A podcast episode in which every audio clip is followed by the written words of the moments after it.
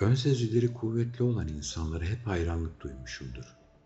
Bazıları garip bir şekilde belanın kokusunu neredeyse kilometrelerce uzaktan alabilir ya da başlarını ağrıtacak bir olayı daha başlamadan hissedebilirler. Bu kadını gözüm tutmadı. O çocuk bela, o iş yerinde çalışmayı kabul etme, şu adam gizli polis, bu evi tutma, o arabayı alma. Bazen gerçekten bu tür insanların kötü titreşimleri hissedebildiklerine ya da geleceği, hadi görebildiklerine demeyeyim ama sezinleyebildiklerine inanırım. Benim böyle bir yeteneğim yoktur. Bırakın altıncı hissi, burnumun ve gözlerimin iyi çalıştığından bile emin değilim. Hiçbir kötü kokuyu alamadığım gibi çoğu zaman burnumun ucunda neler döndüğünü görmediğim çok olmuştur. Londra'da öğrenci olarak yaşadığım ikinci yıldı.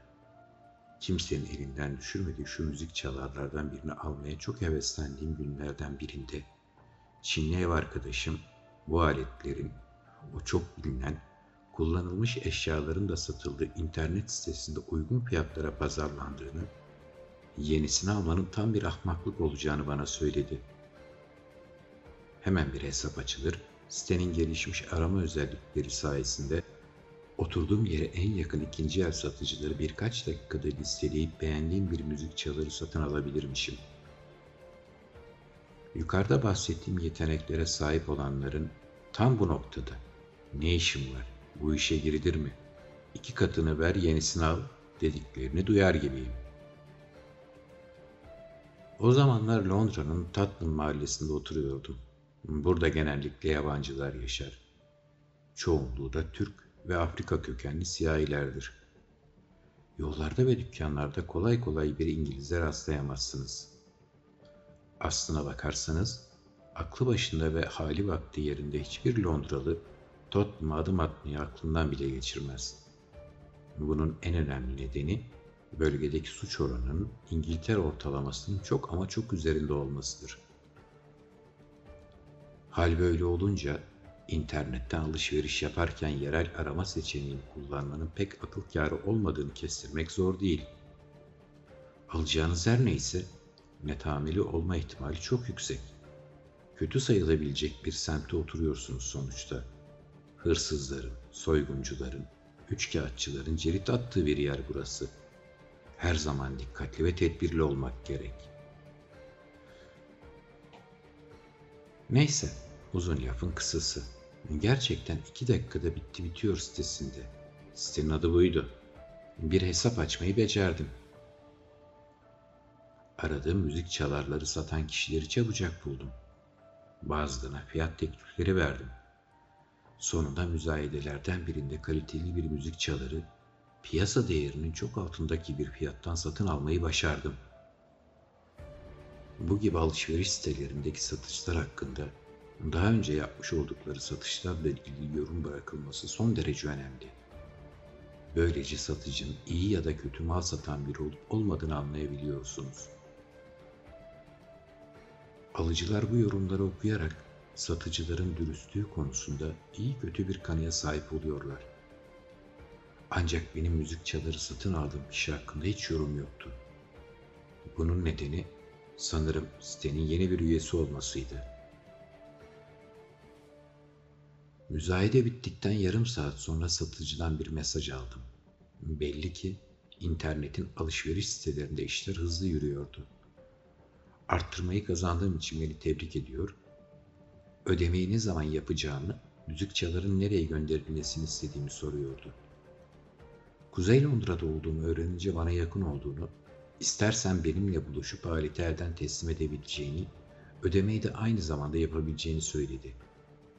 Böylelikle o da ben de ödeme işleminde kullanacağımız aracı devreden çıkararak tasarruf edebilirmişiz. Buna kim hayır diyebilir ki? Hem aletin postada zarar görme ihtimalini ortadan kaldırmak, hem de müzik çalarıma daha çabuk kavuşmak için bu öneriyi kabul ettiğimi satıcıya bildirdim. O da bana saat 21.45'te 159 numaralı otobüse binmemi, yaklaşık 20 dakika sonra Street'te inmemi, yolun köşesine gelip kendisine telefon etmemi, 5 dakika içinde orada olacağını söyledi. Neden bu kadar geç buluşuyoruz diye sorduğunda ise bana verdiği cevap çünkü işten geç çıkıyorum oldu. Aslında çok sıkı polisiye film seyrederim. Bu filmlerdeki kirli alışverişler, şüpheli buluşmalar hep hıssız yerlerde yapılır. Gerçek hayatta da bunun böyle olduğundan hiç şüphem yok. Buna rağmen günün her saatinde tenha olan Rochester'de buluşmayı nasıl kabul ettim bilmiyorum. Ama dedim ya, bela burnumun ucunda bile olsa ben kokusunu alamam. Önce bir taksiyle gitmeyi düşündüm buluşma yerine. Ama bundan hemen vazgeçtim. Çünkü bölgedeki çoğu taksinin sürücüsü Türk. Hepsi de fazla meraklı ve geveze.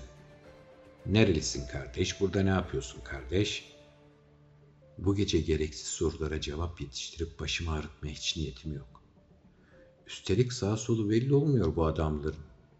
Çok da uyanıklar. Gözlerinden hiçbir şey kaçmaz. Trafikte bir sorun olmaya görsün. Hemen dayılanırlar. Bazen koltuklarının altında gizledikleri sopayı kapıp inerler arabadan. Yok yok, taksiyle bir yere gitmem bu gece. Otobüsler hem yaygın, hem ucuz, hem daha güvenli. Ne de olsa sizden başka yolcular da oluyor içinde. Yalnız değilsiniz yani. Satıcının tavsiyesine uymalı. 159'a bin, yarım saat sonra oradasın. Buluşacağımız sokağa geldiğimde saat 22.30'du. El ayak ortalıktan tamamen çekilmişti. Kocaman bir ağacın kara gölgesi Rochester'ın köşesini kaplamış, geceyi sanki daha da karanlıklaştırmıştı. Satıcıya telefon ettim. Hemen geleceğini söyledi. Onu beklerken endişelerim yavaş yavaş artmaya başladı.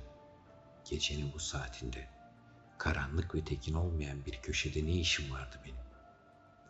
Alışveriş için buluşacak başka yer mi yoktu?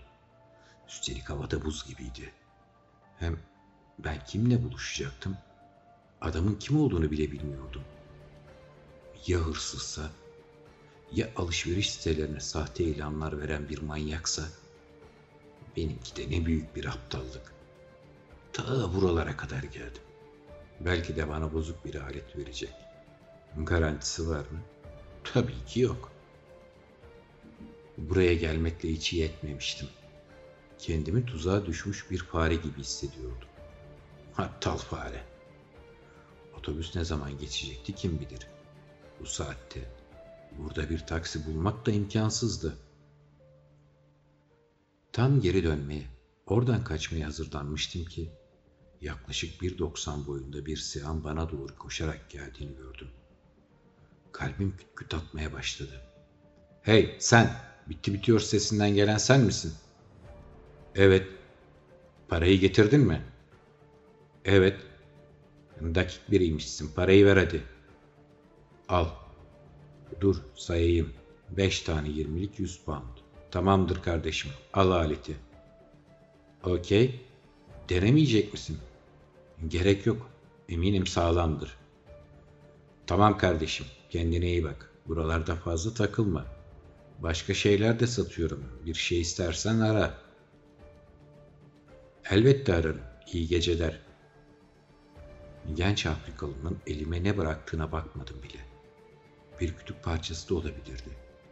Gerçekten almayı çok istediğim, tamamen dokunmatik o müzik çalar da müzik çaları batsın. Kalbim yerinden çıkacak, bacaklarım koy verecek. Nereden geldim buraya diye söyleyene söyleyene otobüs durağına doğru yürümeye başladım. Hiç olmazsa orası biraz daha aydınlık görünmüştü gözüme. Bir hikaye daha bitti bitiyor. Eve vardığımda saat gece yarısını geçmişti. İçim ısınsın diye hemen bir sallama çay yaptım. Sonra odama gidip elektrikli şöminenin yanındaki koltuğuma oturdum. Ağır ağır çayımı yudumlarken bir ara gözlerim yatağımın altındaki bavula takıldı. İki hafta önce Hackney'deki karanlık bir sokakta tesadüfen bulmuştum onu. Tıka basa sahte yirmiliklerle doluydu içi.